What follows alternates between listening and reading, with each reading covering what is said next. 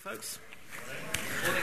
Um, Paul and some very other kind people are giving out some notes. You'll probably be helpful if you had one of those sheets for this morning. There's quite a bit of information, and rather than write it all down or try and remember it all, you might want to grab one of the sheets that's coming round um, and make notes on there, uh, and that will help you this morning. We, as Paul said, we started a series a couple of weeks ago. Can put the first slide? We called Building for the Future. And uh, this is partly linked and connected with a project that we launched two weeks ago, uh, a building project on this church. And this is a, an artist's impression of what uh, the front of the church could look like. And as you'll see up in the cafe, there are some boards with various plans and pictures on. Um, we also have a web, part of our website, a page on our website that you can go to. Last week, and in fact, two weeks ago, when I launched this series, um, I talked about getting ready and how important it was that we were to, how important to get ready, the importance of getting ready, because this is a significant moment in the history and the life of our church. Uh, last week I talked about how part about building the future was about our future generations, and we had that wonderful baptism service, and we heard about young people. But we also talked about what the Bible says about young people, about how Jesus treated and spoke to young people and children, how how, uh, how key and important in the life of in the life of all Christians in the life of this church they are. Um, and today we're talking about another key area of discipleship, another thing that the Bible talks about, and that is the giving of our money. Today is called kingdom investment. Kingdom investment. And uh, this is a key area of discipleship for anyone who follows Jesus. Anyone who follows Jesus. One in which I can promise you that if we get this right, we will live longer. Some people think, oh, I don't know about talking about money. It's a bit embarrassing. Nobody. Are some people who just prefer not to talk about the subject of money in public. Um, maybe I, I, I'll be honest. I don't particularly like talking about it myself. But the other thing is that there's a stereotype, isn't there, of churches where if you're not used to being a church, you're part of a church, one of the, if, if, you're not used to being part of a church, one of the sort of stereotypes about churches are, I'll go and get involved in that church, and all they're doing is asking for money. Well, if you've been around here any time, you'll know that that's not the kind of people we are. Um, the truth is that Jesus talked more about money than about any other subject apart from the kingdom of God. Okay? If you look at the parables that Jesus told, there are 38 of them, and 16 are concerned with how we handle money and possessions. If you look in the Gospels, one out of every 10 verses deals with the subject of money. If you were to break down the Bible by subject, there are about 500 verses on prayer. There are less than 500 verses on faith. And there are more than 2,000 verses on money. Money and possessions. So there is a fundamental connection between our spiritual lives and how we think about and handle our money. If you were wanting to begin some kind of spiritual health check, you know, where am I at with God? Well, the best place to start would be to look at your giving. What am I giving? And so there are two types of giving that I want us to think about today. The first and foremost is the regular giving that we give to, our, to this church for those of us who are members of this church. Okay, if you're a member, um, the Bible says that that you should be, if you're trying to follow Jesus, we would expect you to be giving something towards the church, okay? Towards the kingdom of God, towards what He's doing here. And as well as that, as I've introduced the last couple of weeks, there's also the giving that we may give over and above that to this building project. And now, if you are a member of this church, if you're somebody who's one of our, somebody who gives regularly here, if you're somebody who's one, part of one of our teams or our groups, or a, a regular active member, then there is an envelope over on that desk there where Neil is just standing right now okay, for you. And as, as the service finishes, I'd love you to grab that. It should have your name on it. Um, if you haven't got one there, there are some spare ones on the Connect desk for you. And it just has a little bit more information about this building project. It has one of these cards in, one of these response cards, and also um, a, a, a form, a giving form specifically for this building project. I want to talk today. Oh, sorry, I'm jumping ahead of myself. So, if you're a member of this church, then giving's really important. If you're not a member of this church, even if you're not, even if, if you're not a Christian, but you're here today, then first of all, you're very, very welcome, and we're glad you're here. And secondly, I just hope that this talk that I'm going to give is, is still helpful for you as you think about this area of your life. Um, I want to talk about 10 reasons why we give. 10 reasons why we give. 10 reasons why we give. That's when I say we, I'm talking about Joe and I. 10 reasons why we choose to give our money to this church, to God through this church. Okay? Um, I'm going to look at a number of different Bible verses. I'm not going to focus in on one particular text. I'm going to highlight a number of verses. Some of them are written on the sheet that I've just given you. Just want to say one thing before I start, though, and that's this. If I share personally from our experience, I do run the risk that you might think that we have this area of our life completely sorted and all together. And we don't. We try very hard, but we are not in any way, I'm not holding us up as experts. The truth is, this is an area we've tried hard to get right in our lives. It's not always been easy. We've struggled in the past. When we came into our marriage together, which was 21 years ago now, yeah, we had different attitudes and approaches to how we handled money. And in some ways, we still do, to a lesser extent. But we are aware of how important it is to get this right. And we do feel that as leaders of the church, this is some, that we should be setting an example of some kind. And so, in the hope that it encourages you, that's why I may share examples from our life today. Not in any way to say that we've got this all right and we're the experts. Is that okay? Okay. So, 10 reasons why we give. And I'm going to whistle through quite a few of these. And I also ought to say that I'm grateful to uh, a good friend of mine, Andy Chapman from Riverside Vineyard. Much of the content and the. Um, the teaching in this uh, comes from him. It's not my own original. I agree with it all, and I've adapted it, but anyway, thanks to him. Number one, we give as an act of worship. Purely and simply as an act of worship. Romans 12, chapter, verse, uh, chapter 12, and verse 1 says, Therefore, I urge you, brothers and sisters, in view of God's mercy, to offer your bodies as a living sacrifice, holy and pleasing to God. This is your true and proper worship. True and proper worship isn't just what we do when we come here on Sunday morning and the band plays some songs for us, brilliant as that is. True and proper worship involves the whole of our lives. It involves a sacrifice of our time and energy and money. And that includes money. So we worship God by giving our money. That's partly why we have an offering each week. In Mark chapter 14, there is a story where a woman, a prostitute, we think, comes to Jesus and out of pure love, she gets this really, really, really expensive bottle of perfume and she breaks it and pours it all over Jesus' feet. I think when it says she breaks it, I don't think the glass is going to go everywhere. I hope not anyway. But anyway, the point is that she breaks this, she breaks this uh, perfume, she pours it all over Jesus' feet, and the cost of that perfume is something equivalent to a year's wages. Let me say that again. The cost of that sacrifice was something equivalent to a year's wages. That's how much she loved and valued Jesus. Now, I want you to just imagine that you've got a year's salary in your hands as you stand before Jesus. A year's wages. What does that look like? What does that come to for you? And I want you to imagine standing before Jesus and offering him that as an act of worship. That's a challenge, isn't it? We give as an act of worship, number one. Number two, we give out of obedience. You see, giving for me is something that I have just always done. I followed Jesus all my life. I was at Sunday school and there was a piggy bank and we came and we brought our pennies and put them in the pig. Sounds a bit wrong now, doesn't it? But that's what we did. Okay? As a child in Sunday school, I was taught to give. As a teenager in church, I, was, I gave. As a student, honestly, I drifted a bit in my giving and I drifted in my faith. A little bit. I wonder if the two were connected. When I was a young adult, I worked as a musician. I was on freelance, low income, basically only earning money when I could get a gig. But I still did my best to give to God through my local church. It's just what I did. I've always tried to be obedient.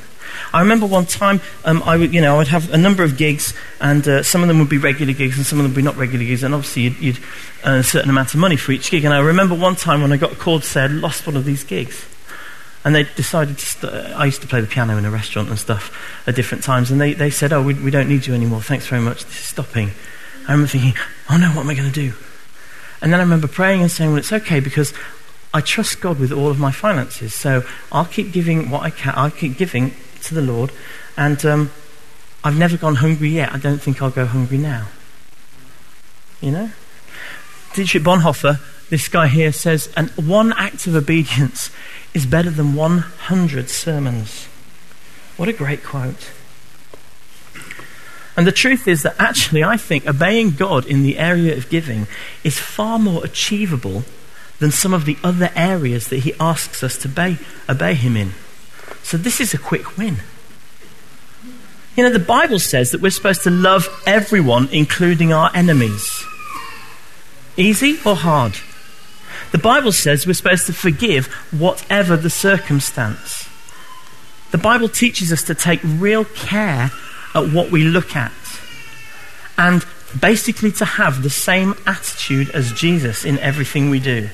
Now, hands up, everyone who can say, I've achieved all that. Because I can't. The Bible also says that we can give the first 10% or some, I'll come to a bit, that a bit later on, the amounts, but the Bible says that we should give and be generous with our money, the money God gives us. Now, which is more achievable? Obeying God on this is easier, I think, than obeying Him on some of the other things. That doesn't mean to say it's not challenging. That doesn't mean to say it's not challenging. But we do give out of obedience. Can you read that? Ah, it's terrible. I'm sorry. We need some new stuff in here.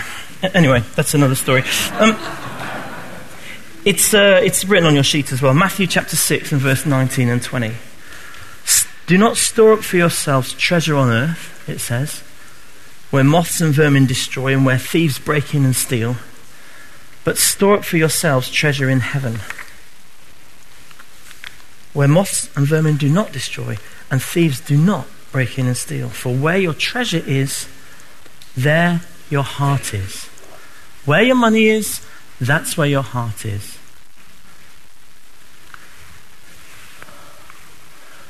We give because what we do here and now affects eternity. Where is our heart? Is our heart in this world or is it in eternity? Any investment we make in this world, you see, according to that passage, will stay in this world when we die. You know, my parents are gone now. They didn't take any of their money with them. None of their possessions and none of their property. The Bible says it'll, it won't go with us, it'll rot away. But an investment we make in God's kingdom is eternal. So think about this for a minute. Because of the ministry of this church, there will be people in heaven who wouldn't have been there otherwise. So each of us who has been part of investing in this church, who's given generously and cheerfully, actually, to tell you the truth, even if you've given ungenerously and uncheerfully, it still works. It's just better if you do it the other way around. Okay? Those of us who've given to the ministry of this church have been part of an eternal kingdom investment, and there are now people in heaven, and there will be people in heaven because of our investment. Now, you can go to any bank or savings plan or financial investor, and they will not be able to give you that kind of return. There's no return like that. I was chatting to somebody this last week. I've got to know this guy, and he works in the pensions and investments field. And he said this thing to me. He said, Most people's investment decisions are made on a basis of greed or fear. Something like Brexit happens, the market dips, and people suddenly go, oh my goodness. They're living with fear. Or the ones who aren't living in fear are watching the market and go, oh my goodness, make a killing, get in there. Greed or fear. God's values on money don't work with greed or fear. They're about kingdom investment. Investment decisions that reflect God's heart are based on eternity. It's an incredible privilege to give to a local church that directly impacts people's destiny. So anything we give regularly to this church, anything we give to this building project, that's a kingdom investment.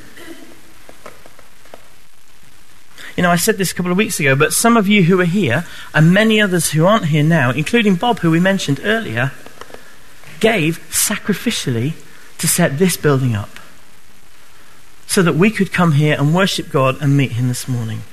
You know, about five, six, seven years ago, some of you gave further towards just, just very practically the resurfacing of our car park.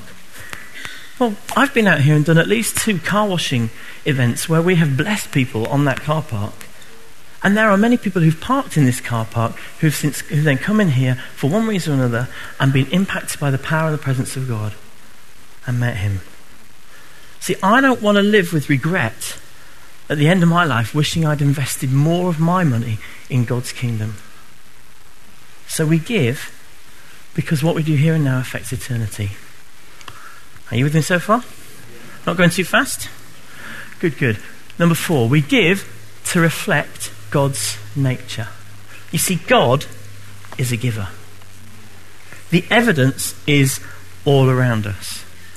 You only have to look in creation to see that God is a giver. His giving is demonstrated throughout, but his giving nature is demonstrated particularly supremely in Jesus. That's our whole story.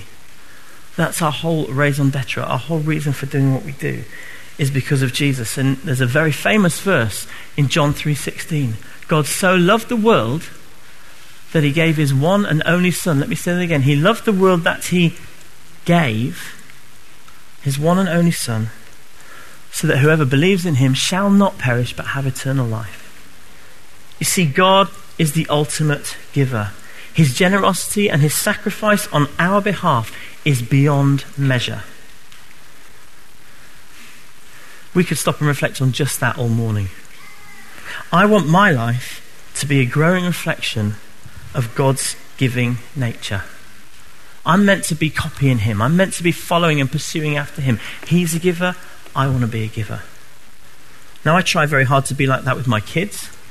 I, for ages, I've been thinking what I really should be doing is teaching them proper budgeting and finances and all of that stuff. And, and I do buy that. I do believe in that. But I also just want to be the most generous representation of a father that I can be for them. So if my kid wants something and it's reasonable and realistic and I can afford it or, or help, I want to be able to do that because I want to be a giver. Do you get me? Because I want to be more like God and He's a giver. He's a giver. So we give because we want to reflect God, He's the giver. We also give because it, what we do affects what other people do. See, uh, Galatians chapter 6 and verse 7 says, A man reaps what he sows. We're over the page now. What we sow in this life, we will reap. People say, I sometimes talk to people, not very often, but I sometimes talk to them and they say, oh, they're not believers. And they say, oh, well, that God of yours, what, why does he let this, that, and the other happen? Why does he let all these tragedies happen?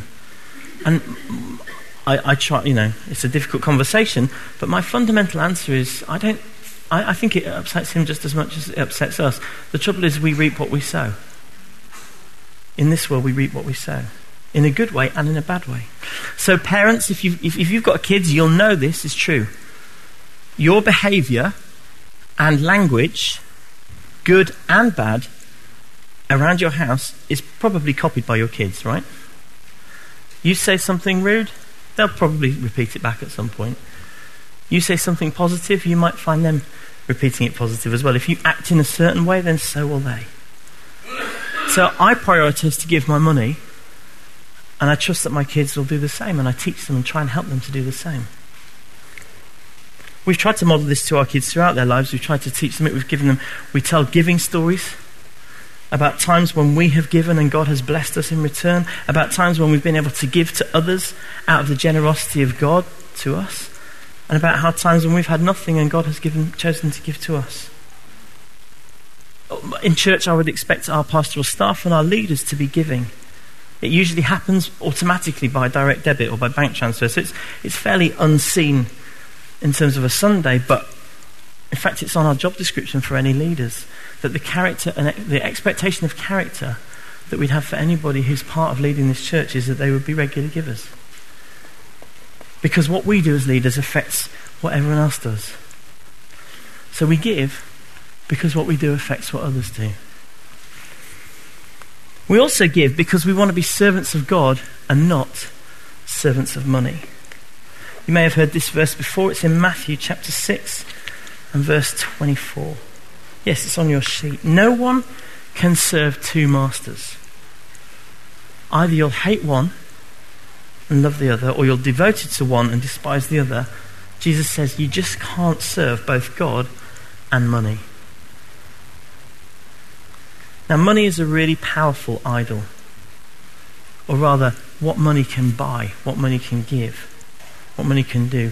And the truth is, it's probably after the affection of my heart and possibly yours. It's quite easy to sit there and think, what could I do if I had this much money? What could I do if I had this much money? How would that improve my life? How would that make life more comfortable, easier, better, nicer? The truth is, I just want to serve Jesus. Only Him. And so I have to make a choice. I can't serve Jesus and something else. We all have to make that choice, actually. Do we want to serve Jesus? Or do we want to serve money? Can't do both. And so that's a reason that we give. Because we just decided, well, look, we are serving Jesus. And we're going to make, we're going to put our money where our mouth is, quite literally.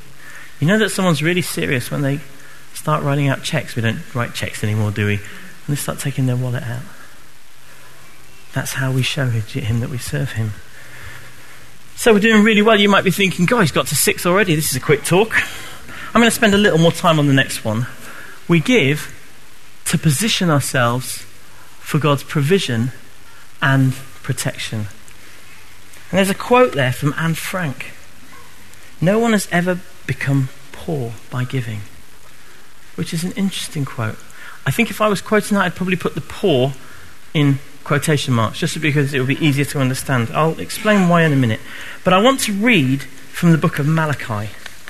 And again, I think that the verses are on your sheet. This is from Malachi uh, chapter 3. Malachi is the last book in the Old Testament. It's a, it's a prophetic book. And um, I'll just give you a bit of the background. It's fairly blunt. God is speaking here to his people, and the, the section is called Robbing God. He says, You have been robbing me. You haven't quite been giving the full amount that I would expect you to give. That's the background to this. Let's read it. Just two, two verses. Malachi 3:10. Bring the whole tithe into the storehouse, that there may be food in my house. Test me in this, says God, and see if I will not throw open the floodgates of heaven and pour out so much blessing that there will not even be room to store it. I will prevent pests from devouring your crops, and the vines in your fields will not drop their fruit before it's ripe, says the Lord Almighty. Now, the best way to interpret that word storehouse is not what we think of as storehouse here in Winchester Vineyard. I mean, we get this name from that, but, but when he's talking about storehouse here, he's not talking about our clothing project. The best way to interpret that through New Testament eyes is the local church. Bring the whole tithe into the storehouse. Now, what's that all about? What does that mean? God says, Bring the whole tithe into the storehouse, and you can test me in this. You can test me in this. You see, elsewhere in the Bible, there are clear instructions not to test God. If you remember, there's a passage when Jesus is being tempted in the wilderness, and the devil says to him, Throw yourself off that building, that high, high cliff, and uh, ask your angels, and they'll catch you. And Jesus says, Hang on, it says, Don't put the Lord your God to the test. But in this verse, God is very clear.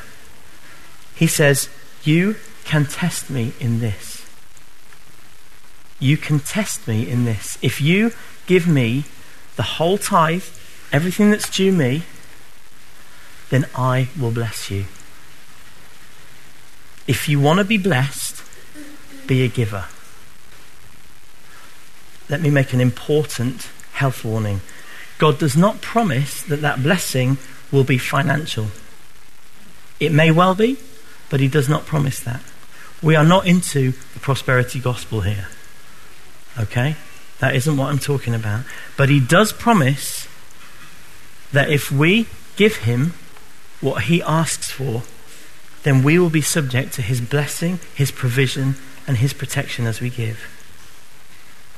In the Old Testament, they had a very clear custom, and it was called tithing. And that tithing literally means 10%. And practically, it wasn't, they actually weren't talking about money in the first place. They were talking about the crops or the harvest of the land. And how it would go is that you, if you were responsible for, for gathering a harvest in, what you'd do is you would take, you would harvest the first 10% of your anticipated crop. And then you would bring that to the Lord as your offering. And you would do that before you'd even harvested the rest. So you'd bring the fruit or the grain or whatever it is, you bring it to the Lord. And you wouldn't know at that point what the rest of your harvest was going to be like. You wouldn't know if you were going to get the whole of the 90% or not. I mean, you might have an idea, but you're not absolutely sure. But you choose anyway out of provision, uh, out of, out of obedience to God for His provision. You choose anyway to just, this is it, this is the law, this is the rule. I take the 10%, I give it to God, I say, thank you for everything you've given me. And then I go back and trust that we're going to manage on the rest of the 90. That's how it worked in the Old Testament. That's how it worked with tithing. They didn't know what kind of a harvest they were going to get, but they chose to give the first 10% anyway. Let's think about a, perhaps a more up to date version of this. Okay, let's imagine. Oh, that's the, that's the verse. Test me in this and see if I will not throw open the floodgates of heaven and pour out so much blessing that you won't have enough room for it. Let's imagine we've got two Christian friends, okay? Uh, let's call them Tom and Fred, okay? Tom says, I have to get from A to B financially. What I mean by that is, I've got my bills to pay, I've got this to sort out, I've got my family, the mortgage, blah, blah, blah, blah, blah. Okay? I am going to need, in order for me to get through this year or this season from A to B, I am going to need 100% of the money that I know is coming in. Okay? I have done my sums, I have done my calculations.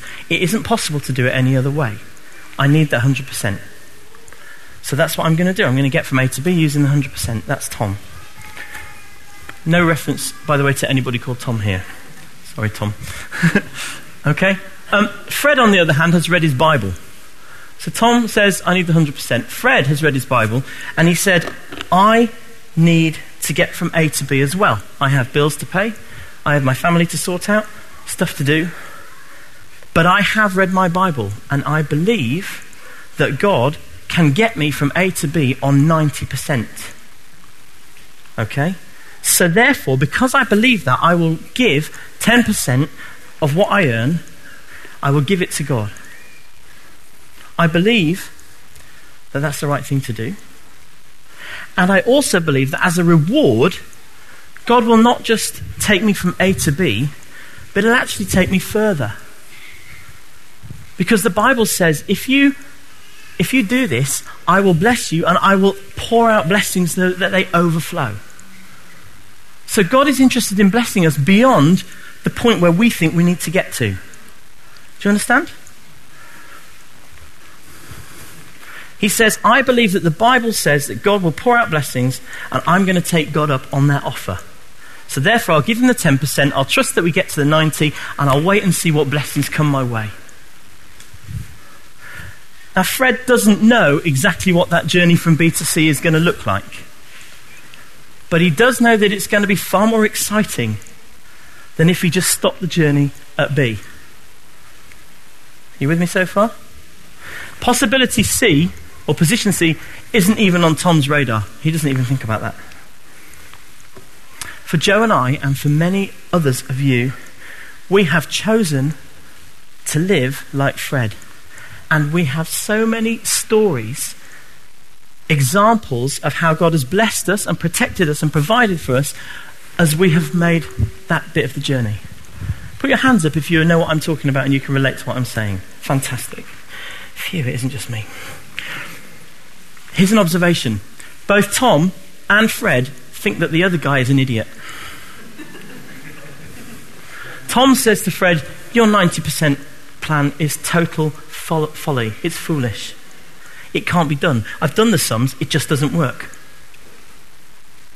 Fred says, hopefully with a bit more grace, the most you're ever going to achieve is to get from A to B.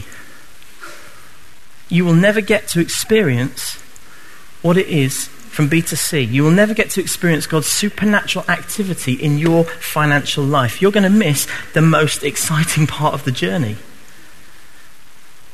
And the question is which kind of idiot do we want to be? Do we want to be the kind that stops there, or do we want to be the kind that experiences the whole, the whole blessing, the whole journey? Do we want to be the kind of people that experience the overflow of blessing of God as we give back to Him? Now, I told you we've lived here. Joe and I, uh, a long time ago, didn't have very much money, and our washing machine broke. Now, as I said to you before, we, we were faithfully just giving our money to, to, to God. We paid our 10% to the church. We also gave some money to other people. We tried hard to be generous with what we had. And one day our washing machine broke. We had small kids. We had washable nappies, I think. And uh, we sat there going, oh my goodness, how's this going to work? And literally within a day or two of just turning to God and saying, help, we don't know what to do here. Um, completely out of the blue, some people we knew, we didn't even know them that well. They just showed up one day and they said, hey, we've got some money and we want to give it to you. We said, what? How? And they said, well, they said, well, you know, well, my grandma died and she gave us a bit of money and we, we felt like we should give some of it away, so we prayed and we asked God, and He said to give you £500. And we went, wow, this thing really works. now, it hasn't always been about money. You know, there was one time where um, our, our son was, it was very small at the time, really, we was really into Bob the Builder, and it was his birthday coming up. And we really wanted some Bob the Builder toys. And Joe was just wandering past the charity shop, actually, and found just a whole basket of really nice Bob the Builder stuff. Lovely stuff. Nice and clean and all that. And she went in and said, How much for all that? And they said, Oh, a pound, pound, a pound for each of the, the toys. Oh, it, it's just come in, it's just been put out. It's important to remember that we live in the light of Jesus. We don't live under law. We're not under the law of the Old Testament that says you have to do this. We live under the grace of the New Testament. But I have personally found that the idea of giving 10% or a tenth is a really helpful yardstick by which to start measuring my generosity and my giving. 10%. For some of us, we hear that 10% and we think, there is not a chance that I could get anywhere near to giving 10% of what I get. And there are others of us who think we probably could go a lot further than that. I said before about this, this giving project and about giving in general, it isn't about the amounts, it's about the obedience and the sacrifice. There are some people who will probably give us 10 or 20 pounds towards this project. And God will be just as blessed as those who can give 10 and 20,000. And that's okay. I simply want to challenge us to take God seriously in this area and to reach out to Him and take a step of faith because the Bible says that if we do that, He promises to protect us, He promises to provide for us. And the truth is, it's all His money anyway. It's all God's money anyway. We're simply giving back what belongs to Him. You know, if you wanted to be quite, if I wanted to be quite manipulative, which I don't, I could say, How much of God's money are you going to give back to Him? But that, that's, that is the sense that we get from the Bible. I'm not going to be manipulative. I'm going to let you ask God that question. You know, I did say that if I shared this stuff personally, you might think we got it all sorted, and we haven't. Also, sharing personally, I'm aware, might cost me some of my treasure in heaven if I tell you things about how we give. But I'll, I'll I do it carefully, but I will do it because I want to help you. We're not sorted in this area, but we are growing and learning. Um, for a number of years, we struggled, as I said. But I can't think of a month when we didn't pay our tithe to the church. And on top of that, we've sought to be as generous as possible. I remember many years ago, we bumped into a charity, a little bit like Caris Kids does now, that was helping um, children in another country. And we listened to this man tell his story, and we both went up to him in tears because we were so moved by what God was doing. And we've been giving a certain amount of money to that charity, a certain amount of money a month to that charity every year since then, which is, gosh, 17, 18 years, something like that. It's not very much, but over the years it adds up. You know? uh, we've given money to people and projects as the Lord prompted us. We received an incredible inheritance from our family. And the first thing that we did, actually, that's not true. It wasn't the first thing we did. It was the first thing Joe told me to do. And about the, and about the third thing I actually did was to, was to give 10% of that money straight to the church. Why would I not do that? And then some more of it to different people and projects as we felt God inviting us to invest. There is a cost, but I'm trusting God to look after us. And we are committed to leading a generous church, and we're committed to leading it by example the best we can. That was number seven. I've got three more points. We give because it feels great to give. Acts chapter 20, verse 35, Paul recalls the words of Jesus It is more blessed to give than to receive. And as I've got older, I am far less bothered by what people give me for Christmas or for my birthday, for example. People say, my kids and family say, What do you want? I just say, Just a day off would be great, thank you. but it is a real pleasure to see other people receiving gifts, isn't it?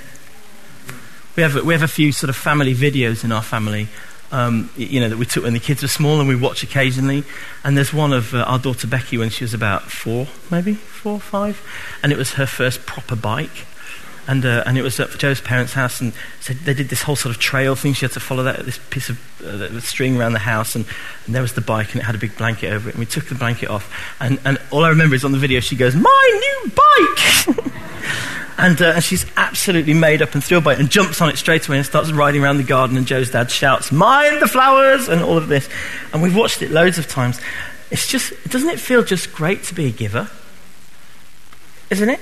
You know, there are very clever people who've studied the impact of giving on our well being. And they have concluded genuinely that people who give, people who give regularly, this isn't, we're not talking about Christians or churchgoers particularly, we're just talking about people who give are less stressed, have better mental health, better friendships, happier marriages, and live longer. So, giving is good for your health. Feels great to give. We give simply because we said we would. Ecclesiastes 5, chapter 5, verse 4 says, When you make a vow to God, do not delay to fulfill it. He has no pleasure in fools. Fulfill your vow.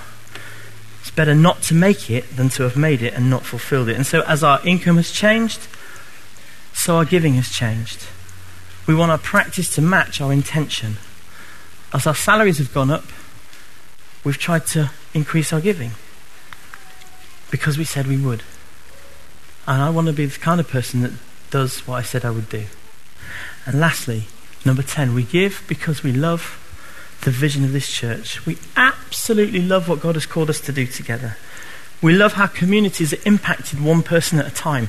We love that this church has practical compassion to those in need, just like Jenny was talking about earlier. So we love what our money is able to do. And as I said, if you're part of this church, then you'll already know that we've launched this building project two weeks ago. That this project is all about bringing hope and life as a welcoming community bringing hope and life to the next generation, to children and young people, bringing hope and life through compassion and storehouse and all that we do, and bringing hope and life to the worship life of our church.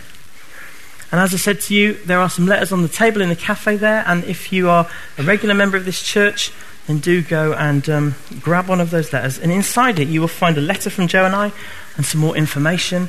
You'll find one of these giving cards, these response cards, and what we're doing is we're asking everybody to take these away to pray, to ask God how you should get involved. And then in two weeks' time, two weeks today, on Sunday, the 9th of October, to bring them back. And we'll collect them up. Okay? And there's all sorts of information in there about how you can give, and practically whether you give now or later or in a standing order over, over the next few years. There's also a, particular, special building giving leaflet. We have a regular giving leaflet, which I don't have here. Imagine I do and we have a building giving leaflet, and they're quite similar, except one's got a picture of the building on front. But again, I would love you to take that and love you just to pray and to read and to think and ask God, and, and that's how you actually physically do it. You fill in a standing order, or you fill in a debit card donation, or there are other ways to do it. You grab an envelope and bring them back. All the information is there. Please do grab one of those. And as I said before, this is we are not twisting anybody's arm And we are not manipulating anybody here. I'm simply offering this before you as a vision that we think God has asked us to do. And if you think that God has asked you to be part of that, then just pray, take Him seriously, ask Him what He says, and then do what He says. That would be great. Just to finish then, in the words of my friend Brian over here, we are not raising funds, we are lowering them. The funds for this project and everything that we need to do here, God has it all in hand. He is, as I've already said, supremely generous. And all of the provision that we need, both personally and as a church, is available. And let me say this as well. I'm not doing this because I'm trying to address some deep seated problem we've got in the church. You are a wonderfully generous church. You give so much of your time and energy and money. So much goes towards compassion, so much goes towards community. And we're, we're incredibly blessed and grateful just to, to lead you in that. But just the encouragement of today is to press on and excel in this area, in generosity and in giving. Why don't we stand?